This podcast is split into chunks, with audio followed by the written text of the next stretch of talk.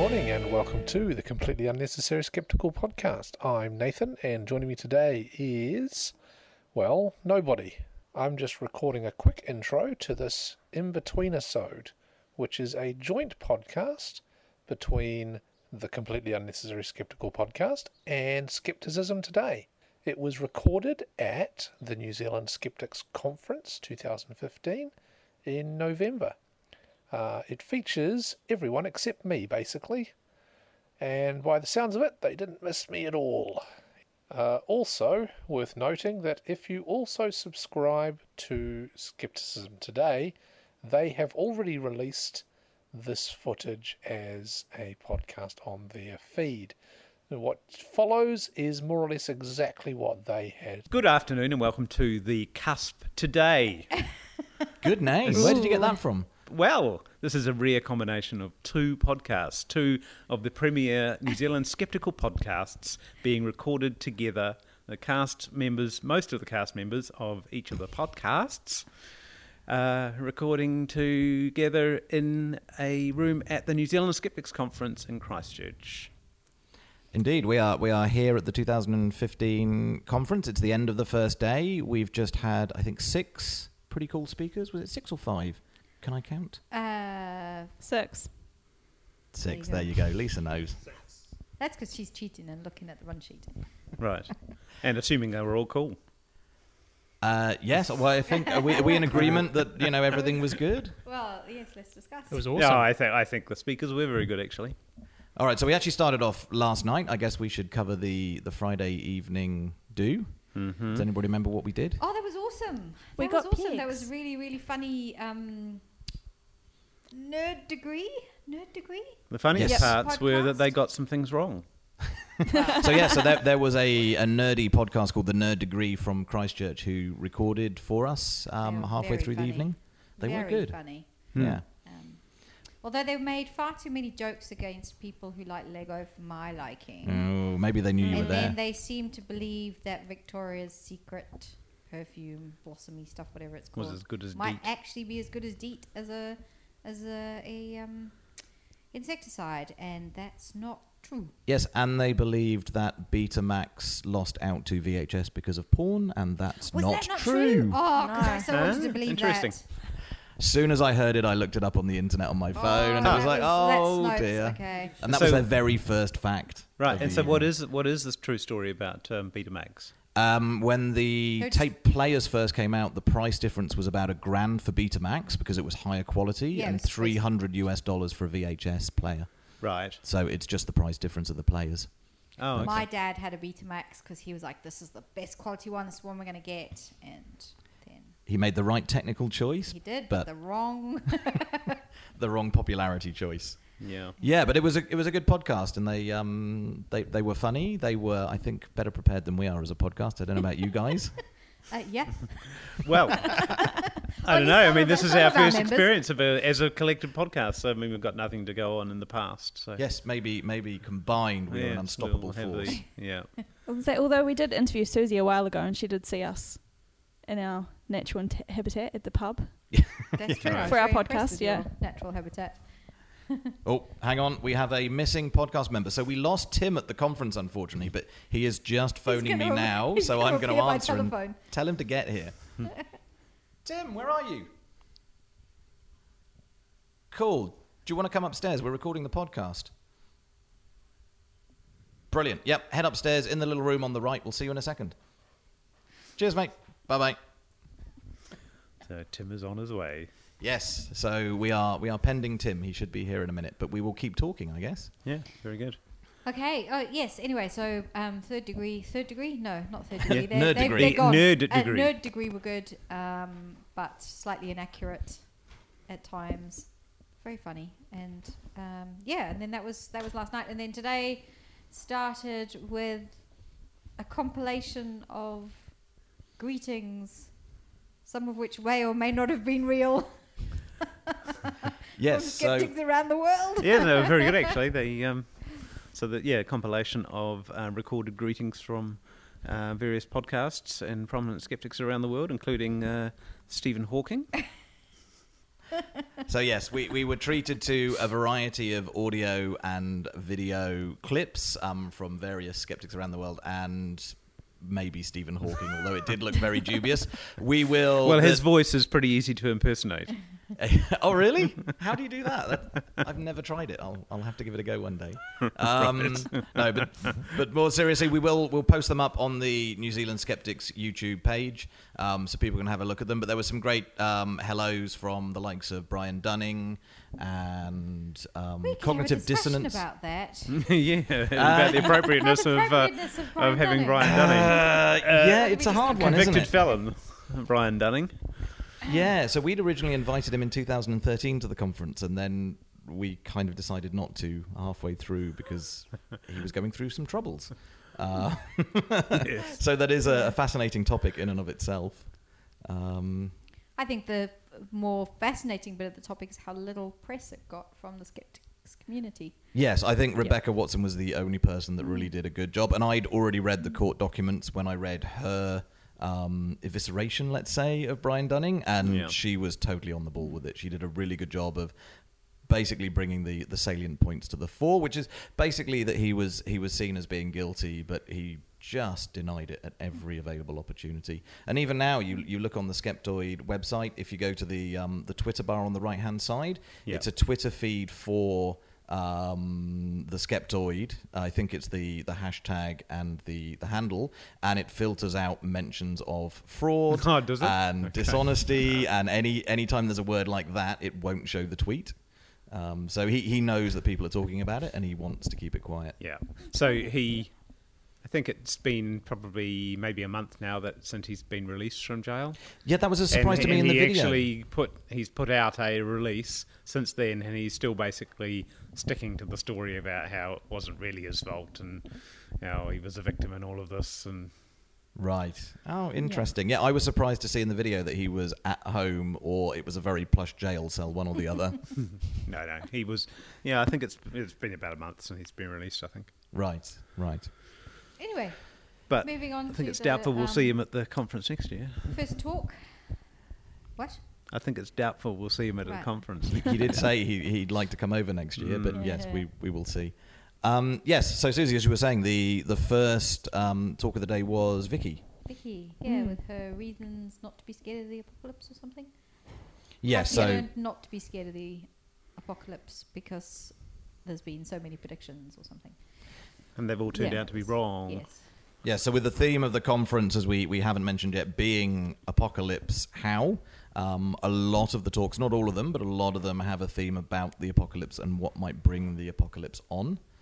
Um, and yes, the first one was Vicky just doing an overview of apocalypse predictions that were failed, obviously. Hmm. We are still here. Um, but she did a fairly thorough. Oh, hi, Tim.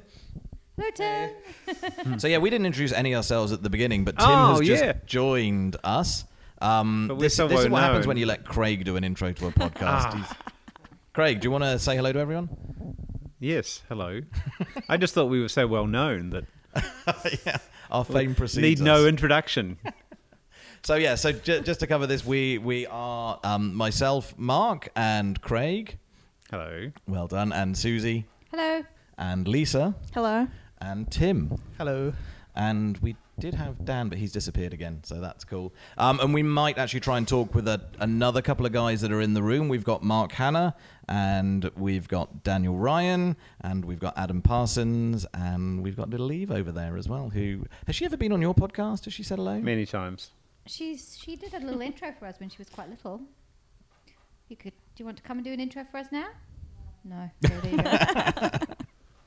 Fair enough. Um, so yeah, so Vicky's talk was was pretty good. Um, she she was thorough. She covered all the points, I think. yeah, I, I got a little bit cross that I felt like she almost stole my thunder, but that was okay. And I will probably take that out in the podcast, but thank you.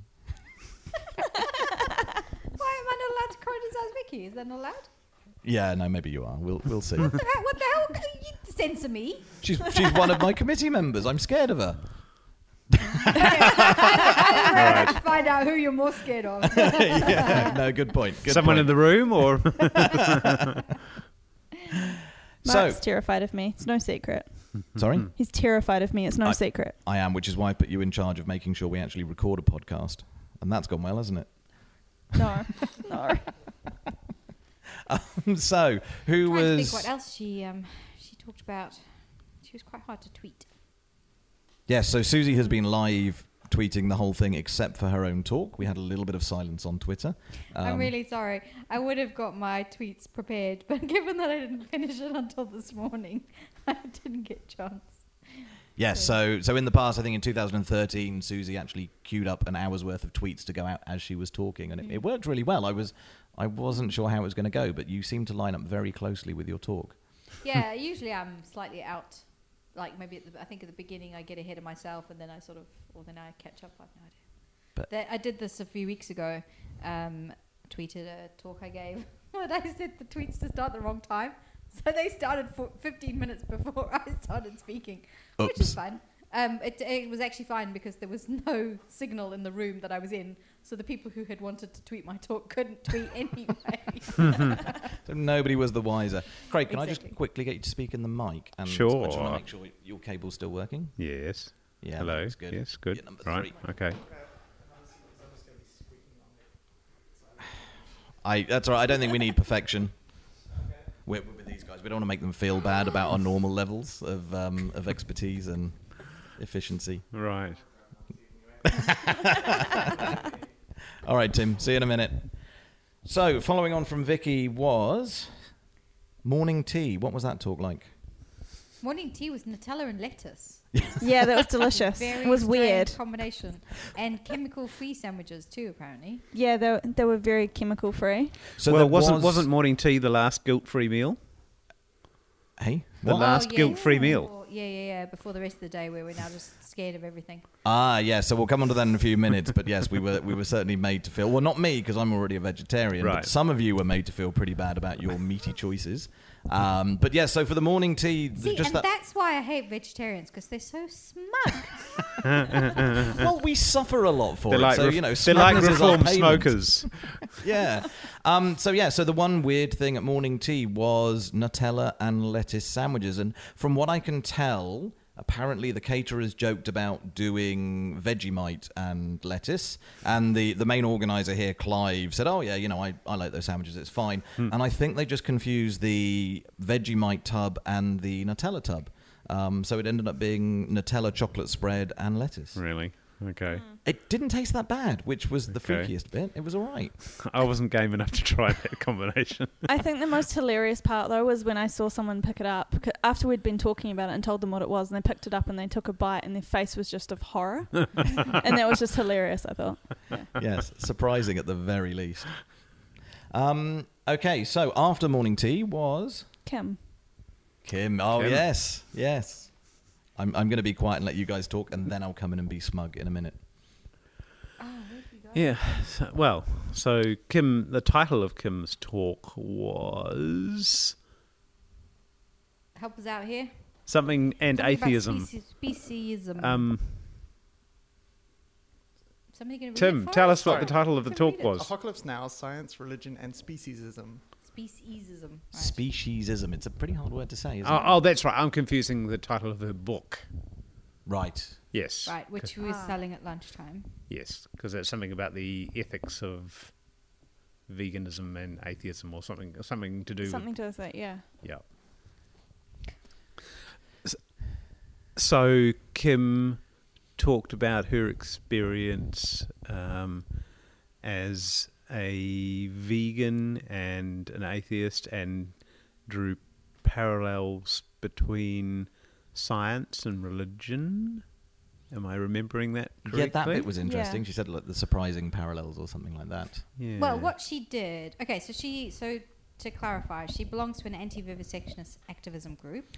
Called Right. Progress on Science, I or think. Progress. Progress in Science, I think it In was, yes. science. Okay. Not on. and so then she started showing us data how studies have shown that large numbers of animal rights activists in the US, I'm not sure about other countries, are atheists, and um, that becoming a vegan had started making her made her rethink sort of species hierarchy and stuff. And then she started talking about similarities between science and religion. I quite like this quote. Both of them defined, governed, and controlled by powerful elites.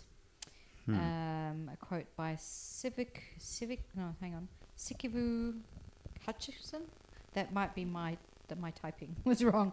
Um, but yeah, so she she uh, she she- it was really fascinating for me listening to her because she's a very eloquent, reasonable sounding anti-vivisectionist who really believes that presumably the kind of stuff that I do for a living is morally wrong from a sort of species point of view. Yeah, and- exploitation and and things like that. Um, Beyond that, I've, I've actually had a read, read of the website, and they also um, say it's unnecessary. They think that science has moved Right. beyond needing animal Right. experimentation. That's really interesting because that suggests they know nothing about science at all. um, anyway, so then what she did, I'm sorry, I'm just reading from my tweets now to remind myself. So then she gave some quotes from um, Sam Harris, Richard Dawkins, um, Hitchens, and someone else. I can't remember who the other And then there was the declaration, the Cambridge Yeah, talk a bit about Declaration Cam- on yeah. Consciousness. But anyway, what she did was she showed how their views aligned with the views of the animal rights activists. And then she asked why secular communities ignore animal rights when they will basically stand up for things like sexism, racism, which I think is kind of funny because I think that quite a lot of our community, including many of the people that she quoted from, they don't do that. Um, No. Anyway, um, why? Um, uh, yeah, so she so, so she basically talked a lot about the kind of animal rights stuff, and she gave a very particular example of some research, the naming the researcher and talking about the kind of research this woman does around cocaine, cocaine addiction or drug addiction, and looking at it in monkeys. And then she changed tack completely and started talking about meat production, use of animals for meat production and things. And then just had a long thing about how that's you know really bad. I mean, basically, I think her point is that you know then Well, it's unsustainable. It's un- well, no, but it was but it was also from the point of view of we shouldn't do it because we are not the top of the you know there is no hierarchy. We're the top of, and so we're not the top of, and so we shouldn't do it. Yeah. So you feel it Yeah. may, might have been something of a bait and switch that start with the vivisection, and then when it comes to actually guilting people, kind of move more into the, the meat industry instead. Yeah, but then what she did, but then she switched again, right? Because then when she, because then she said that her activism bit is fo- focused on anti-vivisection. She doesn't do anything to do with activism in terms of the meat stuff, right? She and when asked, she said because that's where her heart lies. Yes, and she also said there are a lot of groups already doing Yeah. the vegan thing, which I'm not sure there are. At least they're not that vocal. I don't often hear kind of oh, pressure groups trying to make people go vegan. But then also what I loved, sorry, I'm going to hog this because it's just, um, and then I, but I will actually be genuinely interested to hear what you guys say. Yeah. Actually, on Um, my podcast, I talk most, so I'm a bit disappointed that you're trying to take over my you Oh know, well, there you go. Welcome to my podcast. Um, uh, the the thing that uh, was fascinating. So the question I, of course, wanted to ask, which I assumed she gets asked all the time, is although maybe not actually, because she also admitted that she talks to groups like her. She very rarely talks outside of those kinds of groups. Anyway, so the question, and I, I didn't have to ask it. Somebody else asked her. Uh, about sort of taking antibiotics and various things. Yeah, and then so- she admitted she would do it, which is so hypocritical. Sorry, I'm going to start clipping because I'm getting really excited again. No, no, I Um, think you're okay. anyway. Uh, yes, so that was Mark Fletcher, who's ex-head of the Humanist Society, and he's, Mm. I think he's come out with some insightful questions today. He's never Mm. been one to shy away from asking questions. So it's just, it was just kind of, I just felt disappointed by the whole thing because she did exactly what I thought it she would do, which is basically to sort of say, right, animal animal use in research is kind of completely unnecessary, shouldn't be done because we're not, you know, because of this hierarchy thing. Uh, and then move on to the food stuff, talk a lot about food, and then basically come back and say, yes, but I would use medicines if I needed them. It's like, well, where they don't fall out of the sky from pixies, right? Like there's a whole process to get there. Sorry, I'm going to start getting really cross. Anyway, so I'd be really keen to hear what you guys to, thought about her talk. Who wants to go first? Well, I I've never actually listened to like a full presentation on veganism and the whole moral position being laid out like that. So for me, I found it really interesting, and she was a really good speaker and was well crafted for the audience as well. That was um, really well done. That's, I, I'm not even sure what I mean, to do- say do because I don't have much knowledge about these things. it's like, um, what are we gonna ask? Oh, no, I'm just I'm just kind of curious. I mean, were you won over by her her argument? Do you? I mean, did you? Because Well, f- she again did a lot of cherry picking Yeah. around. Yeah, a lot. um, You know, she and she talked. I mean, she really only talked about this one example of uh, drug abuse uh, in monkeys. Yeah. Yeah. So the you know, the va- I mean, which will constitute a very very small amount of animal. Right, research. but Yeah, but there's sure. there's two there's two, as you said, there was two tacks to her um, talk, or more perhaps more than two. But there was the anti-vivisectionist part of it, and then there was the um, anti-eating and consuming meat and consuming animal products. So, uh, for me, the getting the world to get off eating meat and animal products has much more of an impact than um, stopping vivisection, don't Yeah. you think? sorry, one of the things that um, bothered me a little bit was the use of that video of the um, kind of pro protesters? section Right. people yelling at because you can see that in just about any protest of any kind. You can see like anti-fascists surrounding this small group of white supremacists screaming abuse at them. Like, Yeah, so she basically showed a video of her group peacefully, almost looked like they were praying uh, or meditating or something, and then the bunch of uh, viv- pro vivisectionists, I think she even called them vivisectionists, Oh, anti anti vivisectionists. um, Yeah. who were basically shouting in their faces very aggressively. Yeah, I just Yeah. felt she cherry picked the whole way through, but um, so but, yeah. yeah, I wasn't bought over by the anti-vivisection stuff. It was more the um, veganism and Yeah. moral issues around Mm. like factory farming and things like that, which But I don't okay, know, so so so are you right? Because we had a fantastic talk by Mike Joy about about actually, you know, an, a, a much better argument I thought about Yeah. why I would, if I was going to become vegetarian, I'm much more swayed by his arguments than I am by her arguments. Right? I mean, I totally get the sort of species thing. You know, I mean, her argument is that we there's not a hierarchy. We are not at the top of the food chain. So, or we're not at the top of the chain at all. It's not. It's not God, angels, then us, right, and then animals. That's that was her argument essentially for why we Yeah. shouldn't use them or why we should all be vegan, and that's the thing. I'm kind of yes, okay. So that doesn't exist. That still doesn't stop me from being an omnivore, and I'm perfectly happy to eat meat, providing my animals are well cared for and and killed humanely. I have Yeah. no issues Yeah. with that at all. well, but but but, Mike Joyce- but how sure of you that are you that that's the case? Well, I mean, so how that- much do you look into the treatment of animals that went into the production of your food? Right. Well, I, so I, there are various places where I will not buy my food from, and where I will not supply. You know, I will not Yeah. buy cheap meat and various things precisely for those reasons. Right. And you can research the farms and stuff that things do come from now. I think they're a little bit more open about that. But even then, I think some of the things like free range eggs are not all free range, even though they're labelled as such. Right. Yeah, I had this the other day. I asked about, about the ham. Sounds like an ASA the- complaint on this way. No, So, as a vegetarian, obviously, I don't have any of these issues because I'm, I'm You're a morally saint. blameless. You're a saint. Thank you. Ah, but you're you're not a vegan, so you're not really a saint. you still drink milk, right? Oh, actually, Still that's is it. cheese. I did love. is, I yeah. mean, again, she used some fabulously emotive language where she. Uh, I mean, it was, it was, you know, it was watching a master at work. She was very, very good. I'm so I'm just curious how, who was actually sort of, um, you know, won over by her arguments. But she had this fantastic phrase. I'm gonna see if I can find her. If anybody else remembers it, what she called meat and milk. She called it something like. Yeah, reproductive Yeah, rep- secretions and yeah. flesh. Yeah. Yeah. And it was, and when I tweeted it, I had a whole people, a lot of people going, what? what? Like I think you know, yeah, she's not talking semen. She's talking about That was milk. what I meant. I was like, well, well, what is she? Oh, Well, I mean, like, but, but is milk a reproductive uh, secretion? It's not really, is it? Well, It's, it's Yeah, not yeah, it's- involved of in the act of. It's reproduction. It's part of the reproductive process. It's about looking after your young after birth. well, so the same with okay, eggs. so it's a way uh, of providing food for the young. Yes, but yeah, so it's, it's part of the reproductive process. It's not the actual act of reproduction itself, but it's part of the Right. process. it's not the insemination. So it's secretion. reproductive, not Right. reproduction, I guess. I think you'd have more chance getting people off semen than you would on Well, there was that craft beer, wasn't it? Was it deer semen? That, that was yeah. Yeah.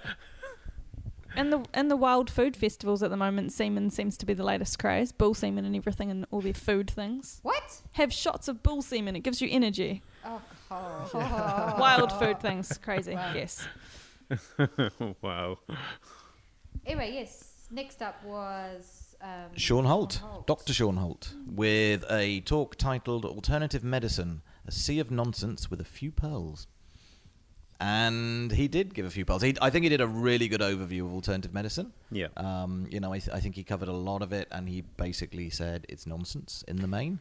One of the things I was slightly concerned about um, was he said that TENS was a Mm. good example of something that used to be nonsense and is now very widely accepted and worked. And my understanding was that TENS is bollocks and doesn't. Yeah. And like he said, you know, that's why it's kind of used now in labour and stuff. And I, I thought the, I thought that actually that was there was no evidence for that. Yeah, I Yeah, think there's I did- evidence that does that it does something because you're electrocuting yourself. But yeah, as to whether that thing Yeah, is but whether it beneficial, actually- yeah. I think was Or is whether more the it's issue. actually just a re- another really good placebo. Placebo. Yeah. To be honest, while I was in labour, I'd forgotten about the TENS machine, which we had hired and was like s- somewhere else. And then by then it's too late. We're shoving drugs into you. Mm. but anyway, uh, yeah. It was, so he said that. And I thought, oh. And then he also said, because he talked about, no, somebody questioned him, maybe the same person again, questioned him about fish oil. And Yeah. about Yeah. Ben Albert's research, which showed that most fish oil on sale is rancid and so actually might be more dangerous. And his response was that, oh no, the more expensive ones will be all right. Which again, I think Ben's results Ben's, showed that Ben's no, results that's showed that no, that wasn't the case. Right, Yeah. so So there price are a made couple no. of little bits that um, yeah. So uh, yes, he was. he I think was wrong about, but a little misinformed on a couple of things. Yeah. but overall, I mean, he's a great speaker, right? It was really entertaining. It was very funny, and then he so like half his talk was about that, and the other half was more about his interactions and how he'd how he'd um, you know he's been on TV and the stuff. And I just loved the thing um, that he said about when he went up against the homeopaths. I think it was the homeopaths, and he'd. Um, compared it to witchcraft and a bunch of witches wrote in and said they didn't want to be compared with homeopaths. I thought that was really funny. Yeah, yeah, that was a good one. And anything else from him? I think were there any hard questions? Oh, I just thought I liked the story he told about how he was fired from his TV slot after rubbishing magnet therapy when he found out that it was Magna Sleep who, who um, sponsored the Responsible. slot. to- yeah. But where was that? Was that back in the UK? No, no, no. that's- No, That's that here on TV One. Breakfast. TV1. Well, Yeah. because the, the logo he brought up was Magna Sleep, and I think our company, No, Mark no, Hanna, is yes, Magna, Sleep. Magna Sleep. So did it, uh, do you know of Magna Sleep over here, Mark? Yeah, I've had a complaint upheld against them. But that is it a different company to Magna Sleep? Because I think the, the standard company Oh, is no, with an so, E, So I've had it with an E. I Yeah. don't know if with an A. but the logo that Shaun Holt brought up was Magna Sleep with an the A. logo looked familiar, but the spelling was different. So I don't know what. Maybe they about. changed their spelling when they first got in trouble, so it looked like a different uh, company ma- or Maybe something. they're trying to escape our Google skills. We can't find them anymore. Google and misspelled it and got the wrong. No, no, because It's an, it was an image, like a logo, not just text. Speaking to the mic, or I will slap you. to be fair, I'm holding it away from his face. See, even they don't listen to me. Or Ridiculous. maybe they just want to slap him. yeah, fair point. Yeah, he was good. Then who was after him? Oh, that'll be me. Oh no, that was lunch. It was lunch. Oh, lunch. It was yeah. lunch. What did we have for Uh, lunch? Well, there was some meat products and animal products involved in lunch. I do which- remember that Dan had a lot of meat on his plate because he wrote down that he's a meatitarian. you know, the opposite of a vegan and vegetarian. Just eats meat. Yeah. Right.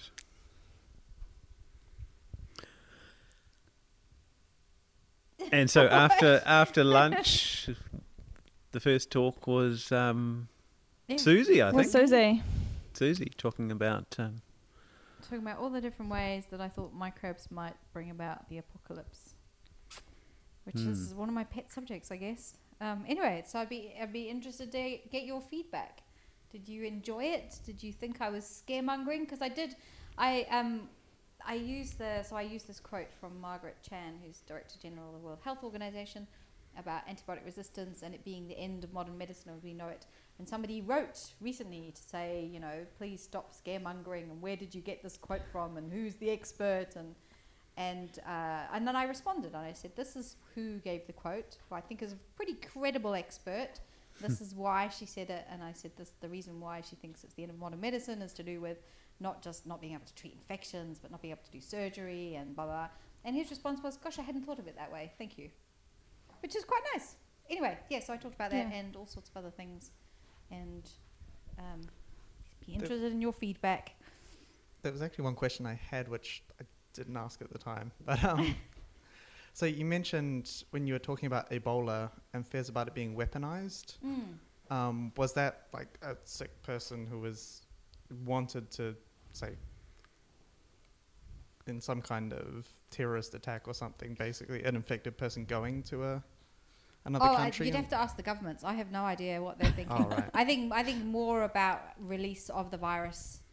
I'm guessing. I don't know. I mean, you Yeah. need it. You need exposure through. I Yeah. don't. I have no idea what they were thinking, but I presume that's why it's one of the organisms that there that had got so far through uh, production of vaccine must have been the thought that you could Yeah. use it as, or the fear that you could use it as a bio as a biological weapon. I don't know how you would deliver it. because the um the Soviet Union had a biological weapons program right to the early 90s. Oh, I they think. probably still have one. Well, I guess Russia. Well, it was have one now, outlawed, Yeah. but they kind of flaunted the international laws around Right. it. yeah, but everyone, everyone has one. Right? So would would Ebola be seen as less useful as a biological weapon now that it's been seen that you know an outbreak like this didn't actually go as badly as they thought it might do? I would think so. Um, so I remember around September September 11th um, a- attacks, uh, and then this, around then was also the anthrax stuff. So in Washington, D.C., there was so it must have been just after that there Yeah. was basically an anthrax attack, uh, or anthrax was sent to some people in envelopes, and um, and it and it and it just showed actually what my child has got a snotty nose. Sorry about that. um, I had no idea what that noise was. That is amazing. um, and the anthrax thing just showed what a bad biological weapon it was because even sending it to people in the post, not that many people got sick. But the fear, I was in Washington at the time. There were helicopters flying around. Everything was shut. It was terrible being a tourist because all the museums, everything was closed because they were all utterly terrified. You know, all the post boxes were kind of nailed shut, and uh, and it was just like, God, that's a really bad weapon, like for killing people, but it's a really good one for making everyone frightened. So I think there's a few of them that have done that, where they actually it's the fear more than anything else, and how I think I think are any impacted. any weapon that relies upon the post offices are doomed to failure. Uh, yeah. So what? Yeah. What other way? I mean, I, so yeah. Part of my talk was about what would make a good. I mean, you, you could say the Yeah. same for a weapon, right? Yeah. What would make a good weapon? What would make a good thing? Would be something that spreads easily to person to person. But I think it would be something that didn't make everybody really sick. That had a kind Had of no symptoms. underlying, you know. So the example I gave was chlamydia, which lots Yeah. of people are asymptomatic. Is fun to share. Uh, but can result in infertility, and that would be the kind of thing that would make a good but it wouldn't yeah, affect one- the people who didn't have sex. Well, there you go. Or would it? Could you pick it up from other places though? That would be the question. I, I'm not. Could you pick it up? That would be the what question. I'm thinking of now is the, that fantastic um the the guy who thinks you that Starbucks puts semen in the lattes. hang on, hang on. Sorry, can you can This you is- bring me up to speed Josh- on this that's one? That's Joshua Feuerstein, isn't it? Have you not The- heard of that? No, the I guy haven't. who started the campaign complaining about the red coffee cups Oh, from yeah. Starbucks. Yeah. Um, didn't, or am I confusing no, him with somebody else? from ages ago. Oh, is it? There's this Okay. crazy pasta, uh, crazy. Um, Sounds like the same guy. Uh, I, we we've don't know, talked about not. this on our podcast, I, yeah, but you know what my memory's Oh, like. maybe I haven't actually. Maybe I did it with Graham. Um, I've talked about it with somebody. There, there was there was this crazy guy, and he put out this big thing that homosexuality is basically kind of catching, and it was through um, Starbucks putting semen in the lattes. And Is, then is that like a foaming agent or something? uh, he was crazy. But then there was this great guy who did a um, he did a little cartoon kind of like an interview with him where they used this guy's voice, this, crazy dude's voice, and he would ask him questions and then you know then kind of superimpose this guy's voice, and it was just it was oh god we have to put a link up. It's so funny, so funny. But anyway, yeah. So that would be one way you could do it, I guess, um, Yeah. if you didn't want to do it the fun way. Why not the fun way? That would be my point too. Okay, so moving on from your talk, um, we next up um, had Apocalypse Cow, Science and Spin. So we're back to, as you were hinting at earlier, the, the Mike Joy talk. He was just fab. I love him. I'm just a huge fangirl. Oh, he was awesome. So yes, he's a he's an environmentalist, and he, he's not happy with um, with how the dairy industry over here has been polluting the land and rivers, and gave us some, um, I assume, good stats um, Well, uh, about he what gave was going a very on. compelling story about, you know, the, the um, kind of safe, well, safe levels of things in our rivers and how, uh, by certain standards, they are immensely polluted. And then there was some big rejig of what standards were, and uh, and a kind of changing colours of things. And now suddenly it doesn't look like we're polluted anymore. And thing that the agricultural It's industry is basically just removed from even being considered. It's a very compelling story, and he has written a book. Um, who the publisher I always keep forgetting, Bridget something. Yeah, so that's the same series as Nicola Gaston's Why Why, Science. Science is Sexist. Hmm. Yeah, so I noticed it's from the out. cover because it's kind of quite plain, but with those little blocks of Mm. different colours on. Yeah, what is the um? Try and find it. But anyway, it sounds like it's going to be a great read, and um, and it you know it's just really interesting talking to him. Uh, he was asked the great question. So he is the scientist who, when he went, I think was it a New York Times article about basically criticizing New Zealand's 100% pure image, and the prime minister got very cross with him, and Yeah. said, you know, like lawyers, I can find a scientist who will say the opposite. and so Mike was asked, so who are these scientists? And he's like, there aren't any. there aren't any. Um, and yeah, that's kind of interesting. But obviously, um, our prime minister doesn't really care about these things. And it, and yeah, it's just a fascinating thing. So if anything would make me go vegetarian, it would be his stuff and about the impact it's having on our uh, on our country. But but saying that, the stuff he's talking about, it's not meat production for us. It's it's milk powder production for China. Yeah, it's, for exporting. It's, the it's the perception that New Zealand's economy run, runs on agriculture and how we can't shut that down because we'd fail economically. Hmm. Yeah. Anyway, he Was was, wasn't he also talking about depression with the farmers as well, and saying like if we did shut things down, Oh, that there would be No, suicides. No, yeah, I I mean, Yeah. but they're all in a bad place, right? And and he was saying that there are going to be more um, more suicides. I mean, this is just, Yeah, the- but also the- their business model. And he, the thing he was talking about is that the way that our farms are valued is not based on product. It's not based on profit. It's based on productivity. Yeah. And and the On more production cows you levels, have, yeah. oh, sorry, production Yeah. values. The more cows you have, the higher those values.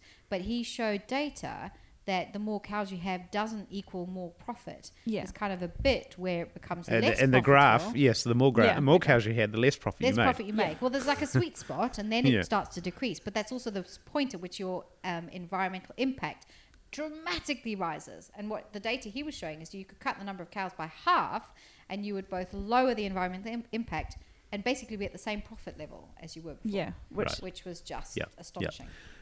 but then you have the external pressure from all the eh, reps and everything from Fonterra and everything else he was saying as well, putting pressure on to increase the number of cows you have. So You Yeah, can't and also really- from the from the from the um, he said a lot of the advice they get is from the um, companies that sell fertilizer. Yeah, and it was it was land value. I think they were saying the more productive you can show that your land is, the higher your land value. So yeah, that was and that's one what pressure. are basing it on. And, and that farming is based around capital gain of selling your farm for Yeah. a big profit. So, Siouxsie, given that you said that you know m- what Mike Joy said was the closest to making you vegetarian, um, is it close enough? Maybe we need, need to re- rejig the numbers for tonight's dinner. It'd be more Yeah, vegetarian. add, maybe we should have added like twenty extra vegetarians after today's talks. But to be honest, well, actually, but no. Having thought about it again, it's not. A, I mean, his argument is is a- I mean, it's actually about dairy, so it's making me think more about not drinking milk Oh, than eating. okay. Damn, I drink milk. Now I'm feeling guilty. there you go. uh, All right, so after Mike, we had afternoon tea, which I does anybody have anything to say about afternoon tea? Was it as exciting as morning tea? uh, there were biscuits. There were biscuits. Although- the problem is that the biscuits are all labelled as being for the vegetarians and the gluten-free people. Now, we also have a concern um, with the food when we turn up that um, some of it's labeled with genuine labels and some of it's labeled with nonsense labels, and it's it's a little bit hard to figure out what's what. Oh, is that what's going on there? So ho- the water is labeled, I think, as homeopathic coffee. Um, and the, I think there's paleo and other labels hanging around the food in different places. Right. So yes, it gets a little bit Warnings confusing. that what's food what. may contain carbohydrates. Yes, yes. There's probably something chemical free as well. There, there I was chemical free sandwiches. Okay, there we go. Right. Chemical free sandwiches. nice. I think there was chemical free juice as well. Okay, so that was Yeah. that was afternoon tea, and then on to the last session of the day, which was a last minute entry. They were actually uh, running around a little bit worried until a few minutes Oh, really? before Okay. that uh, he that Dr. Douglas, Douglas Campbell hadn't turned up. Oh right, he And then- just came in for his. Um, They scrambled to get his number, phoned him, and said, "Have you remembered that you're talking?" And he was like, "Yeah, I'm on my way. I'm just finishing my presentation," which he didn't finish. Right. Okay. he He's- was he was good though. I Yes. really enjoyed Yeah. his talk, except when he started going on about reproducibility in science. But other than that, And then one of those annoying people at conferences I know, that was me. stood up and spoke and Well, had a that- rant and actually didn't even ask a question. yeah. Well, I know that, but that's partly because I was just correcting what he'd said wrong. But anyway, we, we'll, we'll rewind Sorry. um, three quarters of an hour to the talk. So the talk he started off just uh, generally talking about what skepticism, that it's basically recognizing bullshit and being able to tell bullshit from non-bullshit, Indeed. and poured it round really quickly to a really nice place that I'm I'm so glad he didn't shy away from, which was um, himself and Denis Dutton, who is the ex. Chair, etc., um, of the Skeptic Ex-co-founder, Society. apparently. Well, he Yes, was the founder. co-founder. Yes. Yes, so yes, he, he was one of the few that founded, and he was the first chair before Vicki, um, and he was a climate denier. And yes, him and um, our last speaker of the day, Douglas Campbell, set up a website um, called Climate Something Daily. No, no, Climate what? debate. Climate, Climate Debate Debate Daily. Daily. dot Yes. com. And it's two columns with one column showing pro climate change being real articles and the other column being that it's it's all a bunch of hooey. Mm, mm. Yeah. Uh, so what I found really interesting about his talk, so he had, so he basically put up this list of, you know, the whole point about this what is what is bullshit, right? And how do we decide what goes on this bullshit list? So he talked about these two types of errors, type one and type two errors. So type one errors would be putting something on the bullshit list that shouldn't be there, and type two errors would be not having something on the bullshit list that should be there. And so he used kind of climate change as this really interesting case for so what is it? And I think that was what he and it's almost like what he and Denis were sort of setting out to do is to put up this website which would put these two things and he his point was that you know the hope was that it would you'd see more articles on one side than the other and that would kind of show you where it lay.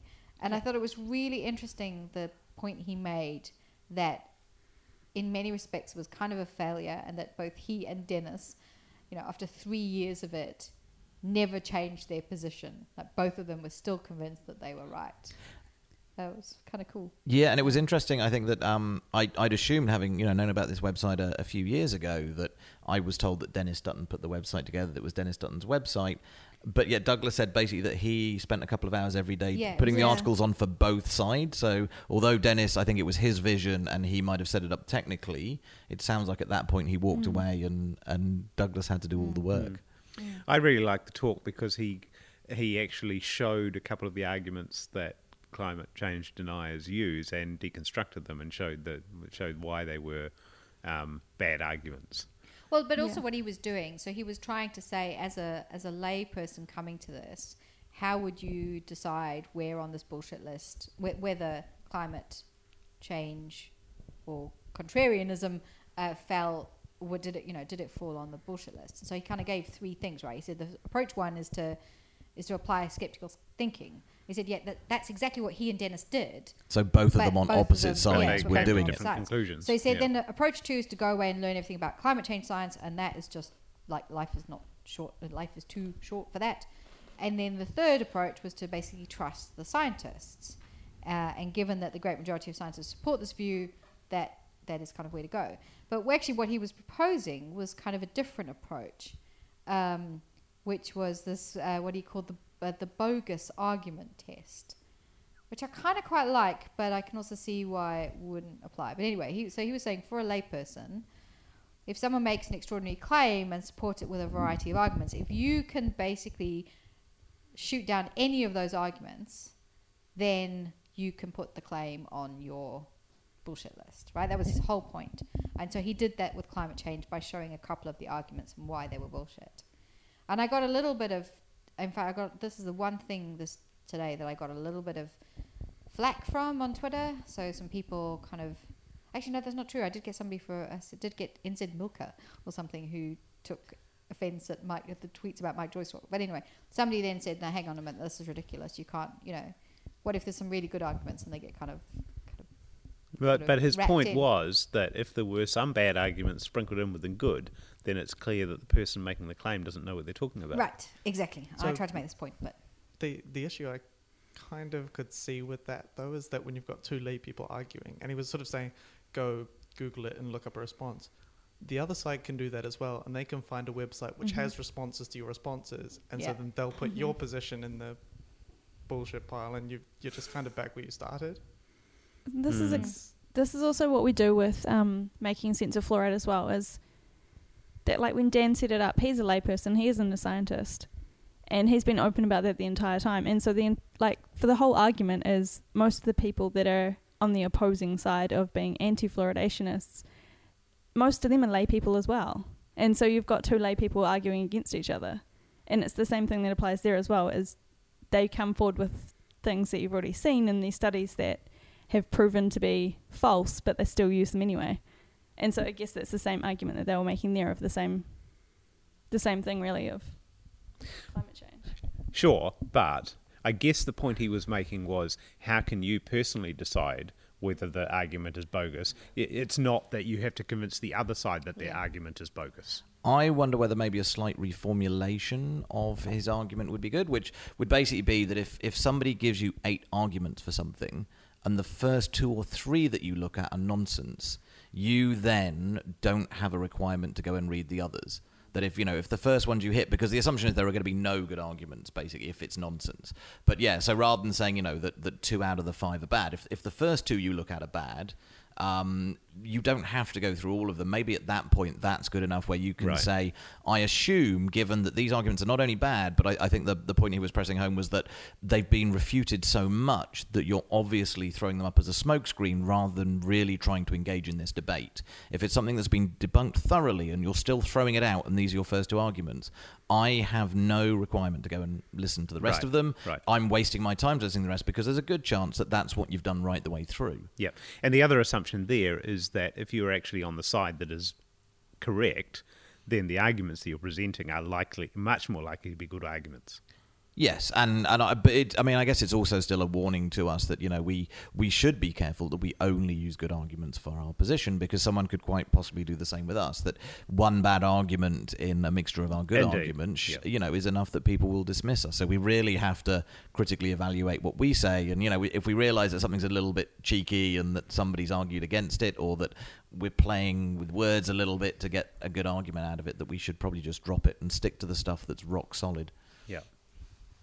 Um, I've actually found uh, this approach really useful with some bogus medical treatments, where if if they don't have any evidence and you ask for evidence, and that you expect them to put their best foot forward, right? If, but they provide you with anecdotes first, or they, or for example, they might have say a list of things on the website, and the most recent thing is from 1983, and it had 12 subjects. You don't expect there's going to be better, more solid science since then, because you're thinking, if they're selling the stuff, surely they've found what they think is the best thing to put forward. And if the best thing to put forward they've found is crap, there probably isn't anything better out there. So I've hmm. found it, it was a really useful sort of first approximation in that respect. Interestingly, even Answers in Genesis have a list of arguments that they think creationists shouldn't use because they recognize they are bad arguments. Yes, no, it, it's it's and it's actually a good list. I mean, you know, they they cover some arguments that you Yeah. do hear a lot, like Yeah. um, the distant starlight problem and Yeah. and things like that. And they they are at least slightly honest that you know the worst of the bunch. They've said, guys, just don't use this. It makes us look stupid. Obviously, they have no idea that the rest of their arguments also make them look stupid. There, there is also another side, which is like I spent quite a while debating one group of creationists, and so it was a lot of back and forth. I didn't know that much about biology, so I was kind of learning as I went. I said a couple of things that were wrong, and they immediately picked up on that. They went away, looked it up, and was like, "Oh no, that's wrong," and they could refute me. In those instances, they're kind of Hmm. justified in in their mind dismissing it because clearly I just presented a bad argument. Um, that, that was all I was saying. Like, it's a, it's a good principle, I guess, for you personally, but it's So you difficult to see how it can sort of make it get to an agreement between two people, which was kind of the point of the. No, I'm not sure it was. No, I think No? it was about whether you put something on your bullshit list or not.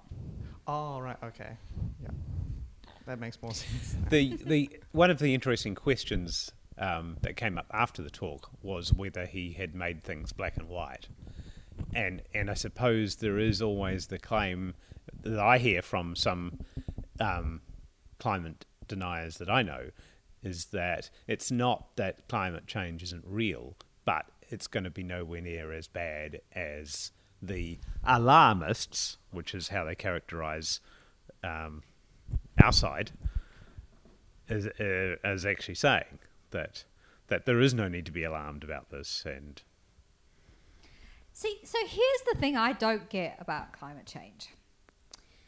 So the contrarians believe that it's essentially, you know, the science is bogus and it's a kind of uh, it's a conspiracy theory by science, a huge group of scientists who all just want research funding, kind of noses and troughs thing. It, that's part of it. I, th- I think different people you talk to have different Okay, ideas. But that, that seems to be one of them. Versus this whole industry that would be, you know, utterly destroyed by us n- changing our lifestyles, all of this kind of stuff. Who we know spend huge amounts of money lobbying governments and things.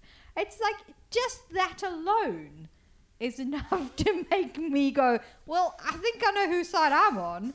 You know, it's just. It's, What also surprises me is I've heard some people talk about like this green lobby as though they've got this huge political clout, and it's like, no, they don't. don't In have what any. world are they like manipulating governments? right. And, like, when we know who industry? is manipulating government. This Yeah. is what I find fascinating. Yeah, so I think even within the, the NZ Skeptic Society, I have seen the range from that full on denial through to, as Craig was saying, the uh, it's alarmist that it's happening, but it's not happening that much, through to people that they even say, I don't like climate change, I don't think the skeptics should be saying anything because I believe everything. I believe it's happening, I believe it's bad, but I just don't think we're going to be able to do anything about it, so we really shouldn't care. And so, yeah, I think that the denialists really cover kind of a, a whole spectrum there of from it's not happening to it's happening, but yeah, what? So what? Hmm. And it is a bit embarrassing that there are quite a lot of kind of self-identifying skeptical resources out there that are dedicated to combating like the mainstream view on climate change. It's sort of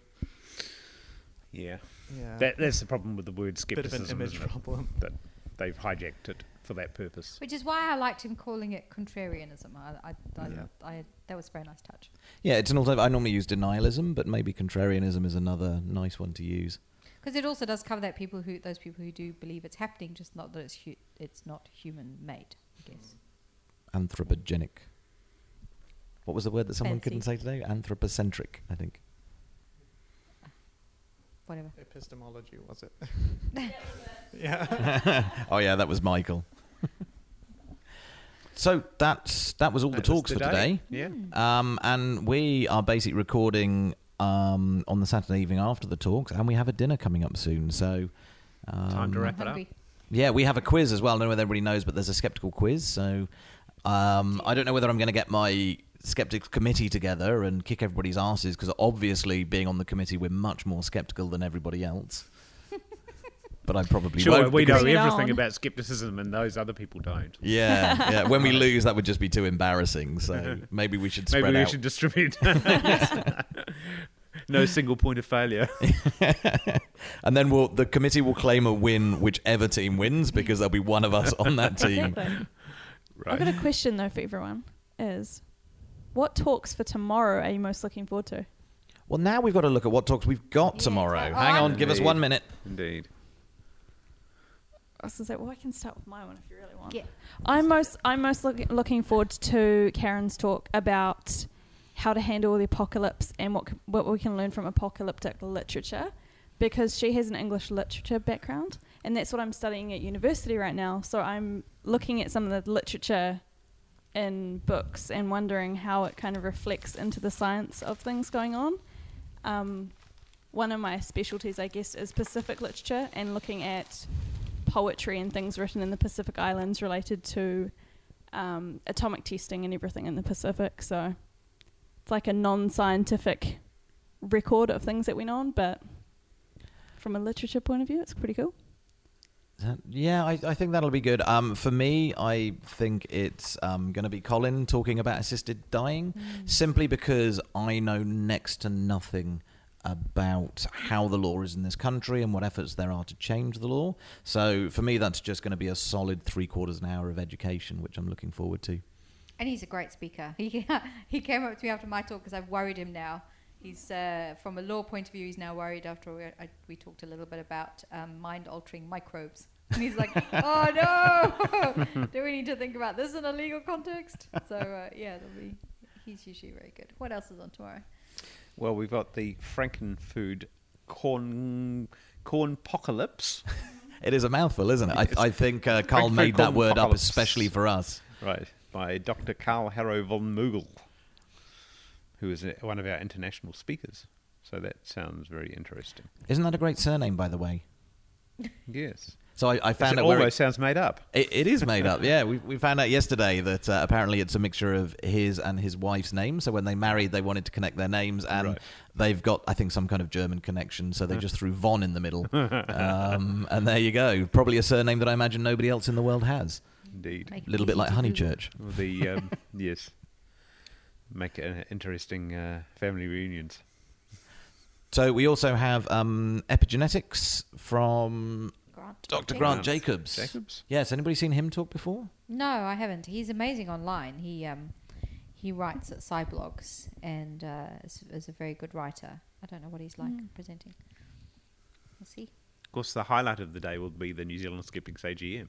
Oh yeah. Oh, for sure. Yeah, I suppose a bit late on this podcast to be, you know, calling out for skeptics to turn up to that, isn't it? They're going to listen to it too late. Sorry, guys, you missed out on a thrilling meeting of finance and some chair report, and oh, we're going to be talking about the journal and whether we should um, offer a digital version, and so many thrilling I'm subjects. sorry. What year is it?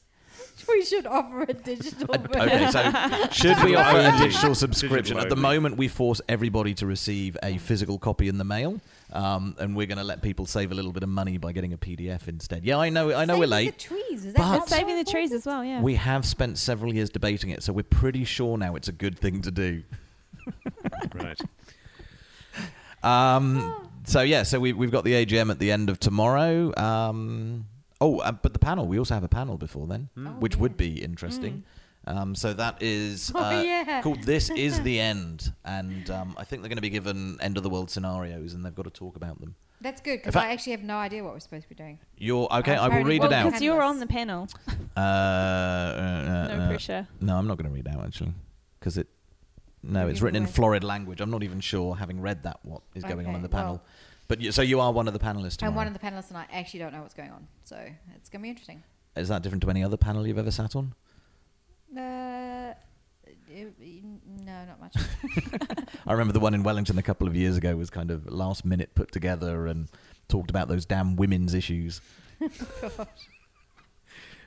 I'm Well, obviously some- getting this reputation some- as somebody who will just turn up and spout bollocks Yes, some for no apparent reason. True did, uh, bollocks are complain fine. about that. Cool. Yes. Anyway, so we should wrap up. Yeah. Yes. So um, thanks, guys. This has actually been a really good experiment. Um, it's been great We're to. not sure we'll ever repeat We should do it again in another year. No, no. I'm just going to cut the both of you out and post, and it's just going to be another Skepticism Today podcast. And we'll do the same. And Yeah. uh, we'll, we'll, we'll, we'll re-record some, some bits of Nathan. And our listeners will just have to paste it back together if they want to make any sense of what we've said. Who was the person who said they should blank out everything that everyone else says and just leave my voice? Maybe we should do that. Yeah, I. that was I from one of the listeners. Who was it? That was quite a while ago. That's That sounds ve- almost stalkerish. I'd be a bit worried about that. Let's hope it was Daniel, your other half. Is it scary that I don't think it was? um, brilliant. So yes, so all that remains, I guess, is for us to say goodbye and um, Bye. Yes, and see you at dinner.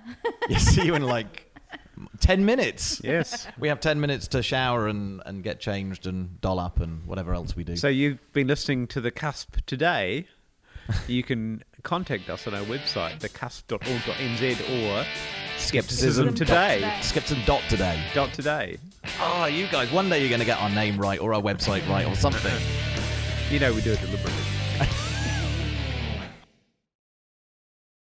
That's Very a good. very, very fancy box So thing.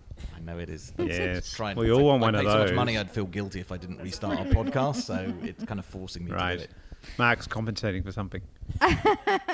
Something Okay, enough. Okay. Anyway, Right. so Who's gonna do our Serious face. Come on. we are about to record. We are now all quiet. Do you guys have a ritual? That that's your ritual. Okay. We are recording. That's Nathan. He always has a little cough. It's Cough. Funny. Right.